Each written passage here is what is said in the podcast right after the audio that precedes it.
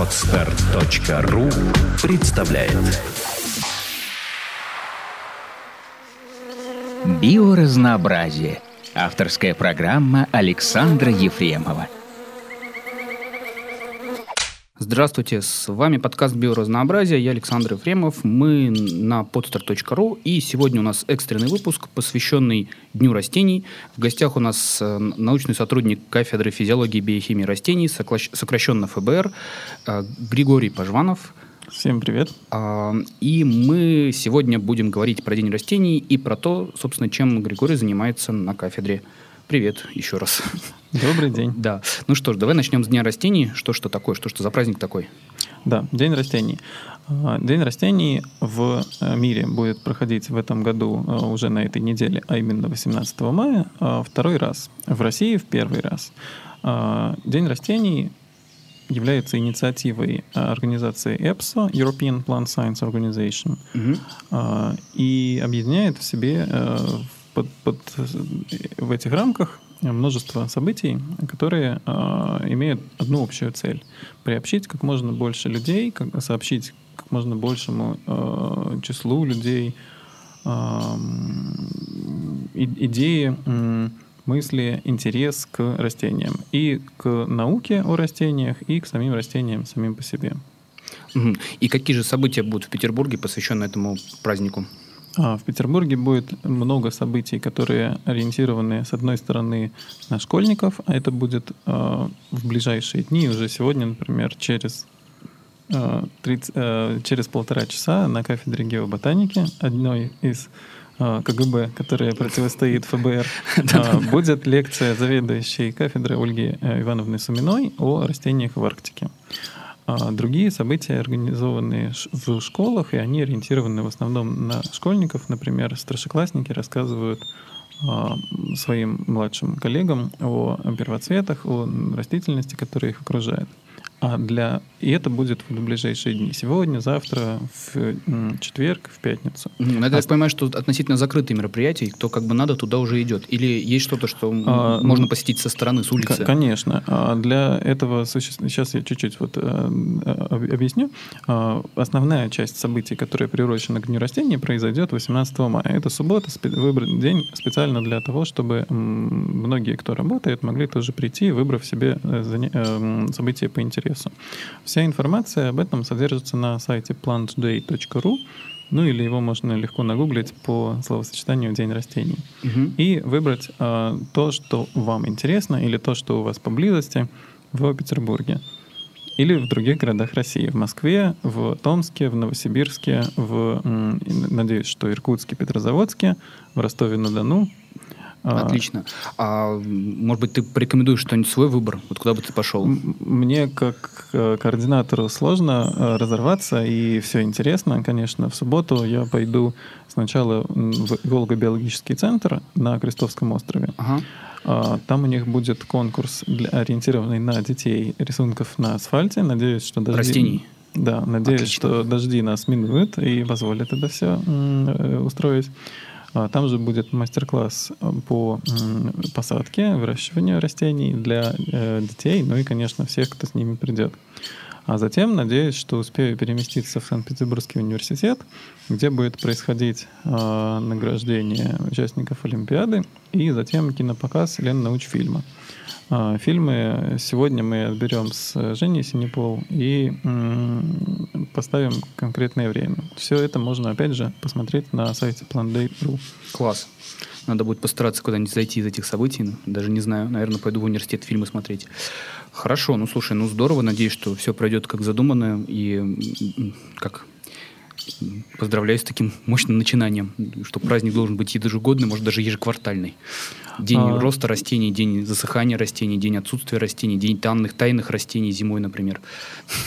Ну, я не уверен, что стоит отмечать день засыхания растений. Это как-то не позитивно. А на, напротив, ну, день, день, день растений, который э, весной, это очень позитивная вещь. Ну да, посвященная так... расцвету, росту, вот, раз, раз, развитию флоры ежегодной. Ну, просто мы этого так давно ждали, это наконец наступило. Это действительно такое грандиозное событие, которое, в общем, прикрывает м, все остальные. Точно. Да. Ну, действительно, это, это приятно. Это действительно очень приятно, когда видишь все вокруг зеленым. И каждый год этого ждешь. Да, хотя это как бы знаешь, что произойдет, но все равно как бы радость от события сложно переоценить. Хорошо, ну, растение это действительно интересно. Я как-то, наверное, знаешь, к сожалению или к счастью, растениями не занимаюсь, поэтому сохраняю к ним интерес, а, точнее, к их физиологии. И вот мне, собственно, хотелось бы узнать, чем же ты занимаешься на кафедре физиологии и биохимии растений? А, на физиологии и биохимии растений, или ФБР сокращенно, да, как мы тут иронизируем. Ну да. А, ну, я чуть-чуть отвлекусь, да, у нас есть на факультете шуточка, что на одно ФБР у нас два КГБ.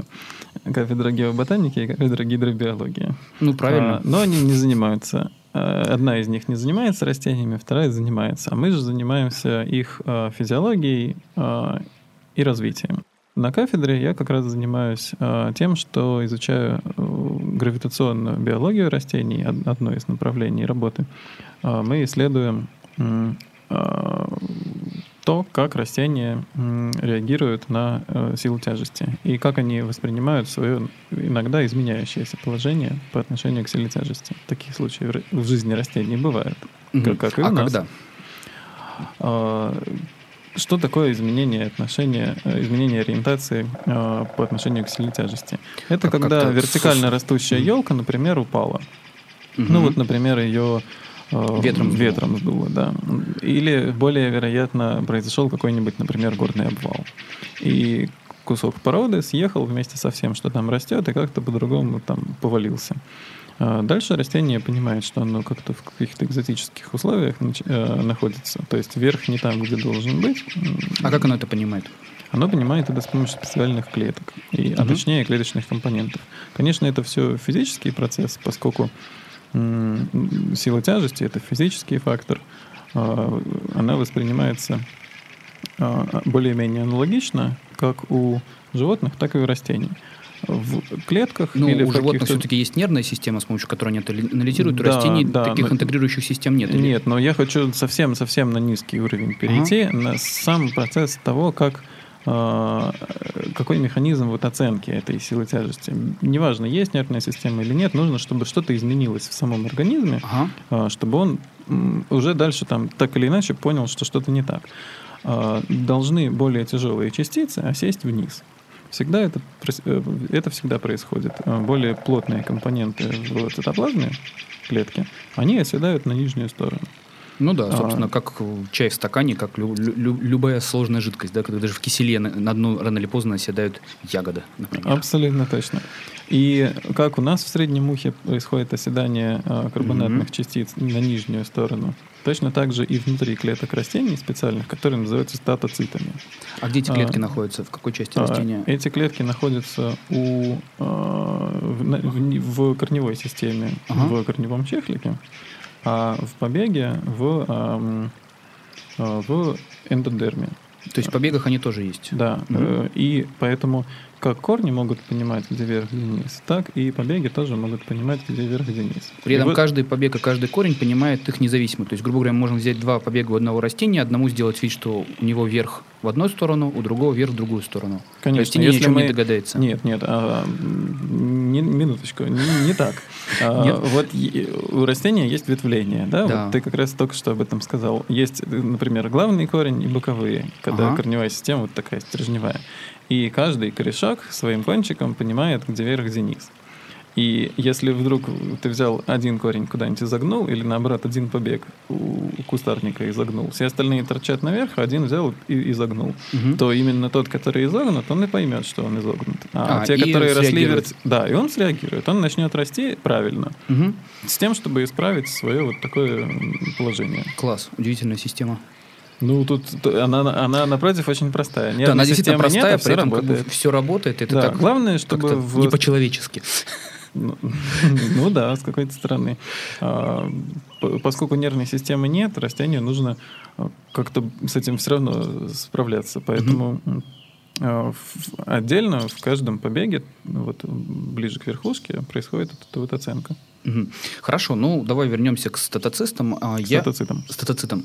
Да, статоциты – это клетки. Клетка, цит, а, стата – это а вот… С, сам компонент клеточный как называется? А внутриклеточный компонент, он общим словом статолит называется. Статолит. Камушек, да. Ага. Камушек, а, который оседает. А это что за цитологическая структура? Они разные могут быть. Это в основном м- крахмальные зерна. Mm-hmm. Пластиды. То есть в корнях же пластиды фотосинтезом не занимаются, они накапливают крахмал. Ну, так называемые лейкопласты, да? Или нет, это не они? Сейчас. Амилопласты. Амилопласты. Да. Те, которые накапливают крахмал. Mm-hmm. Ну, они как бы и лейкопласты, ну... тоже, поскольку они бесцветные. Вот. Главное, что они плотнее, чем окружающая цитоплазма, и оседают вниз. То есть в них неорганического компонента нет, только крахмал? Или есть? В, в чем? В статолитах? В статолитах. Ну, соли какие-то есть, но им можно пренебречь. А, крахмал, то есть, несмотря на то, что они называются камушками, это камушки из крахмала? Ну, конечно. Отлично. Если, но бывают мутанты, у которых крахмала нет. И тогда, но они все равно чувствуют гравитацию, хотя похуже, чем нормальные растения. А чем же они ее чувствуют? Митохондрии оседают, например. Прелесть. Тоже что-нибудь потяжелее. Но митохондрия не такая тяжелая, вернее, не такая плотная, как амилопласт, поэтому она оседает медленнее, они помедленнее реагируют. Отлично. Хорошо. Ну что ж, понятно примерно, как эта структура работает, да, за счет оседания тяжелых частиц на дно. Угу. Вот. А чем же ты занимаешься?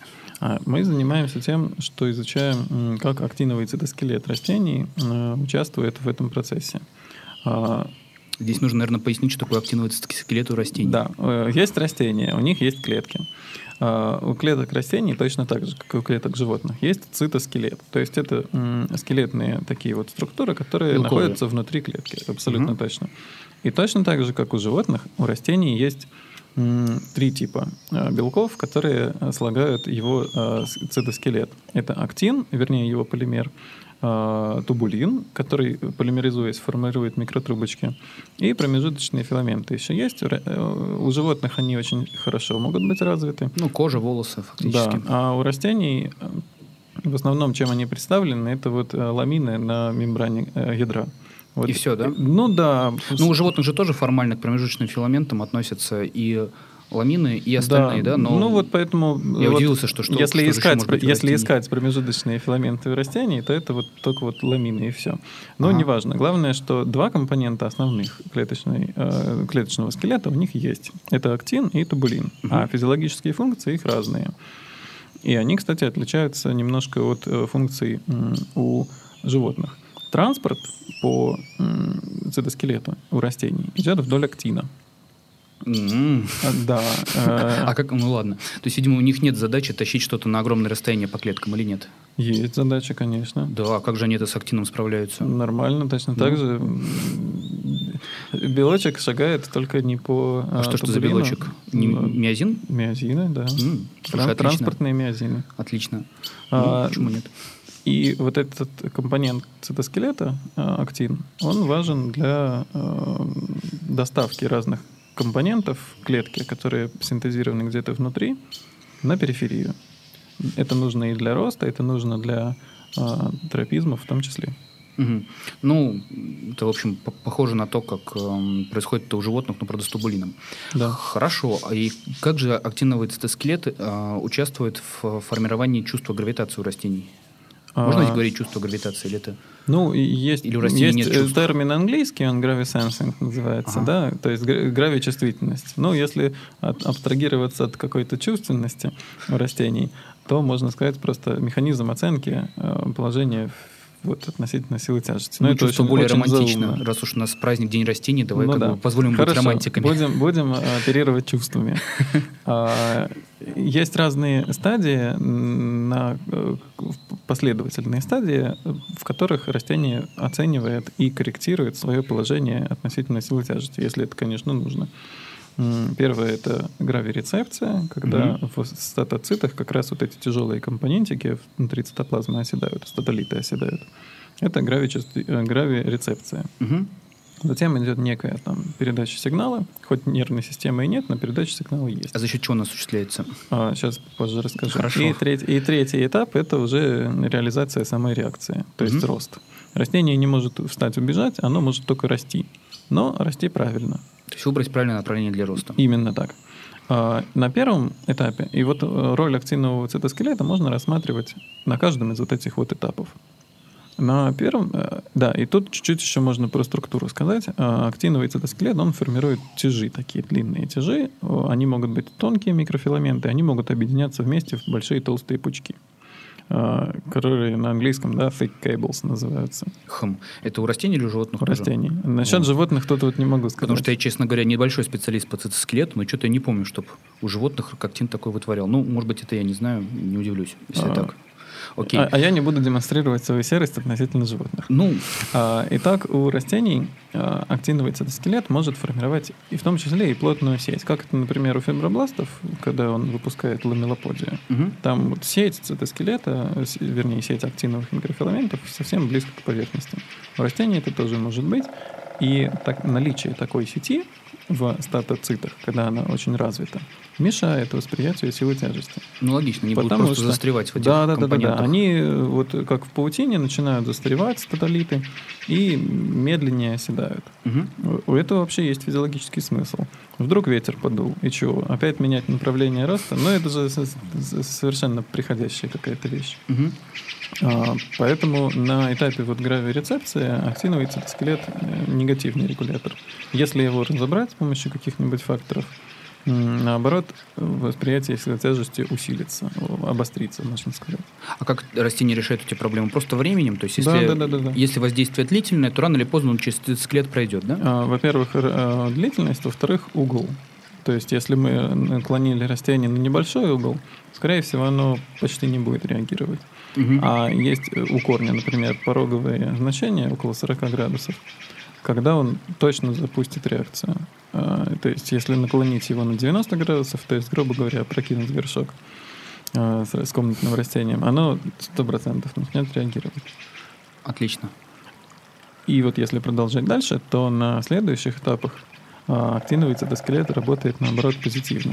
Э, то есть, он э, нужен, необходим для развития реакции. Э, на, э, как происходит дальше передача сигнала? Это еще на самом деле до конца не выяснено. Главное, что а, здесь необходимы кальциевые каналы. Их активация при м- гравирецепции, она запускает э, переход м- кальция извне внутрь клетки. И дальше запускает некий механизм, благодаря которому растение начинает вот, реагировать. Как это происходит, сейчас до конца не ясно. То есть вот этот вот маленький э, этап по времени, он остается туманным. Дальше э, начинается уже ростовая реакция, которая регулируется одним из фитогормонов. У растений тоже есть гормоны, так же, как и у животных, но они немного другие. А один из таких гормонов – это ауксин, или индолилтриуксусная кислота. Mm-hmm. Неплохо. Ну, на, на самом деле, с легкостью можно посмотреть его структуру. Это достаточно простой гормон. Очень простой. Да, он... Ну, как и многие у растений, тот же этилен. Вообще... Ну, этилен проще не придумаешь. Да. Так вот, ауксин, он регулирует растяжение клеток, скорость, и вот скорость этого растяжения.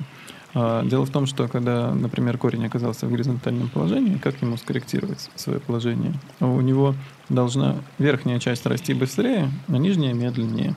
Тогда он постепенно изогнется, станет расти вертикально, и все тип-топ, замечательно. Дальше корень растет вертикально. Угу. А ауксин а, регулирует вот, это вот э, эти различия в скорости благодаря тому, что на нижней стороне ауксина появляется больше, чем на верхней, и он там тормозит, скорость, э, тормозит рост клеток растяжения. Слушай, я что-то начинаю путаться. А... У нас есть, грубо говоря, лежащая трубочка на поверхности, да, корень. Угу. Да? А в этой трубочке все статолиты упали на дно клеток, правильно? Нет, они упали только там, где они находятся, а именно в кончике ну, корня. Где они находились, там они упали. Да. Да? Теперь как растение понимает, где верх, где низ у этой трубочки? Оно в кончике поняло, где верх, где низ, и дальше уже запустило реакцию. А реакция происходит в другом месте, не в зоне рецепции, mm. как у любых э, процессов, э, регулируемых гормонами. Mm-hmm. То есть запускается это все в корневом чехлике, да. Да? А реагирует на это что? А реагирует зона, зона роста э, Вот, и зона, переходная зона между зоной и растяжения, кто-то ее выделяет, кто-то нет. Но, грубо говоря, когда клетки покидают зону меристемы, где активно делится... Ой, здесь нужно, наверное, напомнить, да. как организован корень, потому что мы-то с тобой, наверное, это помним, но не все догадаются, что нужно а... открыть учебник биологии шестого класса с картинкой можем, зоны корня. Можем не открывать, мы сейчас все расскажем. Да. Представим корень в виде цилиндра, который заканчивается, ну, такой круглой шапочкой. В этом полукруге находятся клетки, которые активно делятся. Это меристема. То есть, ну, стволовые клетки, грубо говоря, у растений. Ну, по факту, да. Не да. будем их называть прямо стволовыми клетками. Клетки, которые активно делятся. Угу. А дальше, еще ближе к кончику корня, он прикрыт корневым чехликом, который защищает его от всяких механических повреждений. Основная функция такая. И когда клетки делятся в меристеме, они время от времени откладывают клетки в корневой чехлик, пополняя его, потому что он может повредиться, там, и случиваться, и так далее. А те клетки, которые остаются в самом корне, они затем, в зависимости от положения, когда выходят из зоны активного деления, они какое-то время покоятся и затем переходят к растяжению угу. и, и дифференцировке. То есть из неспециализированных клеток появляются компоненты проводящей системы, кора клеток, ой, кора корня и, соответственно, наружный слой клеток, который составит ризодерму. Осуществляет всасывание, соответственно, да, веществ. Да, да. Да, кто которые... осуществляет, кто нет, но они формируют вот этот вот слой клеток, который угу. в том числе и занимается всасыванием. Угу. Понятно. А... Соответственно, у нас э, вернемся снова к рецепции корня, который положили на поверхность. У нас uh-huh. в чехлике созрело чувство, что что-то прошло не так. Да. Это чувство запустило гормональную реакцию, которая, на которую отреагировала зона роста. Отреагировала и, таким и, и образом, дифференциально выросла. Да, дифференциально выросла таким образом, что часть начала расти, которая находится сверху этой трубки, начала расти быстро, часть, которая находится снизу трубки, начала расти медленно. Таким ну, образом, скорее, трубка загнулась. Скорее не совсем так. Та часть, которая рос, осталась сверху, она росла примерно так же, а нижняя часть, наоборот, притормозила. Ага. И поэтому, вот если относительно, получается, что как бы верх растет быстрее. Вот. Но на самом деле низ медленнее, поэтому он изгибается. Угу. И происходит это за счет того, что гормона ауксина становится больше в нижней стороне клеток. Который фактически тормозит. Да, в корне он тормозит, а в побеге, наоборот, он ускоряет. То есть он тоже в побеге горизонтально ориентированно перераспределяется вниз, но там он стимулирует э, рост. Таким образом побег начинает расти вверх. Да, таким образом там как раз наоборот. Там верхняя часть росла более-менее, растет более-менее так же, а нижняя сторона растет быстрее, из-за этого корень выпрямляется. Ой, побег, побег выпрямляется, да. Класс. Угу. А в чем есть цит- цитоскелет? А цитоскелет здесь может, опять же, в двух ипостасях э, работать. Первое, он может регулировать э, транспорт э, фитогормона ауксина, благодаря тому, что с везикулярным транспортом, то есть транспортом пузырьков внутри клетки, мембранных, мембра... то, мембранных пузырьков, да? Да, попадают на поверхность клетки и белки так называемого семейства ПИН. Они были названы по названию мутации. Дефект по этим белкам, он приводит к нарушению транспорта ауксина. Ауксин может двумя путями транспортироваться, и самое интересное — это полярный, когда он из одной клетки выбрасывается наружу, а следующей клеткой поглощается, проходит через нее, снова выбрасывается, и вот так вот он, поступая внутрь клетки, выходя из нее, снова поступая внутрь клетки, снова выходя, Чё, транспортируется это между... Странно. Да, это очень... Это, это очень странно. Для животных, для это, животных это очень это... странно. Для животных гормон попал в кровяное русло, куда-нибудь там прилетел. Дошел и там... до своей мишени, да. собственно, связался с рецептором на поверхности мишени, ну и понеслось. Ну, это который снаружи ну, действует. Есть же гормоны, которые с ядерным механизмом действия. Не будем сейчас углубляться в это, да. Ну, да, как бы, ауксин как... тоже может в растении транспортироваться также. Он синтезирует в надземных органах и попадает с флоемным соком просто вот экспрессом, в, в том числе и в кончик корня. Угу. Но э, проводящая система там заканчивается, в кончике корня. Mm, то есть когда фактически... заканчивается проводящая система, э, он, грубо говоря, выплевывается в межклеточное пространство. И вот там он уже начинает транспортироваться от клетки к клетке. Определенные белки обеспечивают поступление его внутрь клетки, а вот эти вот белочки семейства ПИН, которые были названы по названию мутации, они э, обеспечивают выхлоп этого ауксина наружу. И м- направление генеральное транспорта ауксина задает концентрация белочков ПИН на той или иной стороне мембраны. А чем она определяется? Вот это самое интересное. Она, по-видимому, может определяться в том числе и ориентацией актинового цитоскелета. А, как появляются белки ПИН? Они синтезируются внутри клетки и, как любой нормальный мембранный белок, постепенно выпадают наружу с везикулярным транспортом, ну, да, да, с мембранными пузырьками. Вот, дальше происходит интересно. Они после синтеза попали более-менее диффузно, то есть там на верхние стороны, на боковые, на нижнюю сторону мембраны поровну. Mm-hmm. Но есть еще и ретроградный транспорт пузырьков, когда пузырьки, наоборот, уходят с мембраны, захватывая с собой часть белков, которые находились в мембране. И дальше они преимущественно, например, попадают либо на нижнюю сторону, либо на верхнюю, в зависимости от того, что это за белок ПИН и в какой клетке он находится. И сконцентрировавшись, например, внизу, эти белки ПИН зададут выхлоп ауксина вниз. Если они находятся на верхней стороне, там пин два, например, в коре корня, они задают выхлоп ауксина вверх. Класс, то есть э, попробую это попроще сказать, потому что я, честно говоря, удивлен, что происходит внутри клеток растения. Что-то невероятное с точки зрения нормальной цитологии, цитологии животных. Фактически у растений есть ориентированная с помощью цитоскелета система. А направленная она, передача... она, может, она может быть ориентирована. А, то есть не обязательно с помощью цитоскелета, да? Это выясняется как раз сейчас. Но цитоскелет в любом случае здесь задействован, поскольку он является такими рельсами, вдоль которого происходит движение. Направленная система передачи сигнала, где одним концом клетка сигнал поглощает и пропускает через себя в нужном направлении, то есть не абы куда, а вот в нужном направлении забрасывает, правильно? Сигнал, в смысле, она гормон, гормон да, принимает. В смысле гормон, ну как бы... А, гормон, собственно, тут неважно, откуда он пришел, главное, в какую сторону его выплюнули. Его выплевывают как раз вот белки ПИН, потому что, попав внутрь цитоплазмы, он, гидро... он диссоциирует, ауксин — это же кислота такая, поэтому mm-hmm. просто так она выйти наружу не может. И нужны специальные транспортеры для того, чтобы обеспечить наружу... транспорт наружу этого белка, ой, гормона. Но роль здесь актинового цитоскелета сейчас как раз выясняется. Вот мы... Сейчас я не могу сказать, для чего, как именно он влияет на расположение ПИНов. Есть корреляция между расположением ПИН и перестройками актинового цитоскелета. Mm-hmm. Но в то же время он, актиновый цитоскелет, перестройки, которую мы видим, реально видим в процессе вот переориентации растения, он может воздействовать и просто на рост.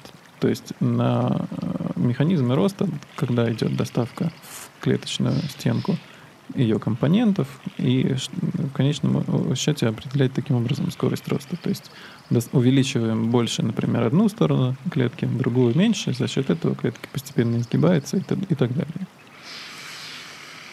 Ого. Хотя это, хотя это может сейчас очень неубедительно звучать. Ну, да? Нет, я, я просто, конечно, до сих пор не могу прийти в себя из-за того, оказывается, как, как да, богат внутренний мир растений. Очень интересно вот этот механизм полярного транспорта. У растений тут э, передатчиком информации является не сам ауксин, а его концентрация, относительная концентрация. Mm. Вот где он накопился, он тогда будет действовать там, либо тормозить рост, либо наоборот ускорять. Ну вот в побеге ускорять, в корне тормозить. И, и вот он концентрируется, например, на нижней стороне благодаря тому, что белки ПИН, они меняют свою ориентацию. Они уходят с одного конца мембраны и концентрируются, например, на нижнем, вот пин два или пин три. пин два — это белок, который находится э, в коре корня, в норме он находится наверху, то есть на верхней стороне клетки, та, которая обращена вот к надземной части. Угу. А белки пин три, они сконцентрированы в апикальной меристеме. И когда растение его вы переориентируете из вертикального положения в горизонтальное, и те, и другие белки, они начинают концентрироваться на новой нижней стороне клеток и обеспечивают таким образом преимущественное направление транспорта ауксина вниз. Ужас. Хорошо, слушай, а как вы этим занимаетесь? Вы обкалываете растения гормонами или действуете более изящно? Мы не, пока что не даем им лишних гормонов, просто потому что это делали другие люди. Ага. Есть простой опыт. Маленький агаровый кубичек, такой пару миллиметров на пару миллиметров, пропитанный ауксином, прикладывают к растущему корешку растения, и он начинает изгибаться в сторону вот этого кубика. Просто потому, что из него выходит ауксин, диффундирует, тормозит скорость роста, угу. тормозит рост на этой стороне, и противоположно начинает расти быстрее. Эффект, корень загибается вокруг агарового кубика. То есть, если его приложить к побегу, он, наоборот, будет к нему стремиться, да? Наоборот, он отталкиваться от него будет. К побегу? Кто? Если приложить Значит, кубик... При, прикладываем кубик к побегу, и на том месте, где его приложили, скорость роста увеличится. Соответственно, там будет, наоборот, куститься растение, правильно? Нет, не куститься, изгибаться. В сторону кубика? От кубика. В корне он тормозит скорость роста. А, все, я понял. Тормозит рост, а в побеге ускоряет. Слушай, как интересно. Это, на самом деле, очень похоже на методы биологии развития, знаешь, когда используют бусины, пропитанные различными трансляционными факторами. Ну, для... вот эктопические такие угу. вот вещи. Но, а... то есть, в принципе, похоже немножко на эмбриологию. Но это вот биология развития. Биология развития, да. да. То есть, вот такая... а, с точки зрения того, как это происходит, это реакция развития. Растение э, развивается, вот, корень изгибается. Ну да, так как растения растут в течение всей жизни, естественно, у них фактически биология развития не останавливается на моменте появления из зерна, да, они продолжают развиваться. Ну, конечно, более когда заметно, они, когда они зацвет... будут зацветать, происходит новый этап развития, появляются новые структуры, там цветок, например, у цветковых растений. Ну вот вернемся к тому, как мы работаем. Угу. Нам интересно увидеть актиновый цитоскелет. А дело это сложное, поскольку актиновый цитоскелет — это микрофиламенты, а у них толщина семь-восемь нанометров, то есть это можно соотнести с толщиной ДНК практически. А с помощью обычной оптической микроскопии их не увидеть.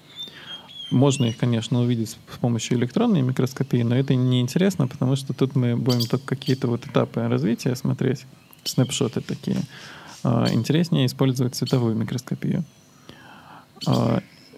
Есть два метода. Обычный и классический, когда родомин фалоидин используют. Краситель. Да, краситель, который в составе молекулы содержит и фалоидин, это токсин из гриба, который связывается прицельно с актином полимеризованным. Угу. И родомин — это флуоресцентная краска такая. То есть фактически это специфический реакти... краситель к актиновому компоненту цитоскелета, который позволяет его увидеть на светооптическом уровне, что да. смотришь микроскоп, где светится. Да. Посветили там... лазером, увидели флуоресценцию. Работает у животных, работает у растений. Угу. Отлично. А, но, опять же, нужно растение убить для этого. То есть его нужно фиксировать вот, так, чтобы актиновый цитоскелет прекратил как-то перестраиваться. И потом его красить.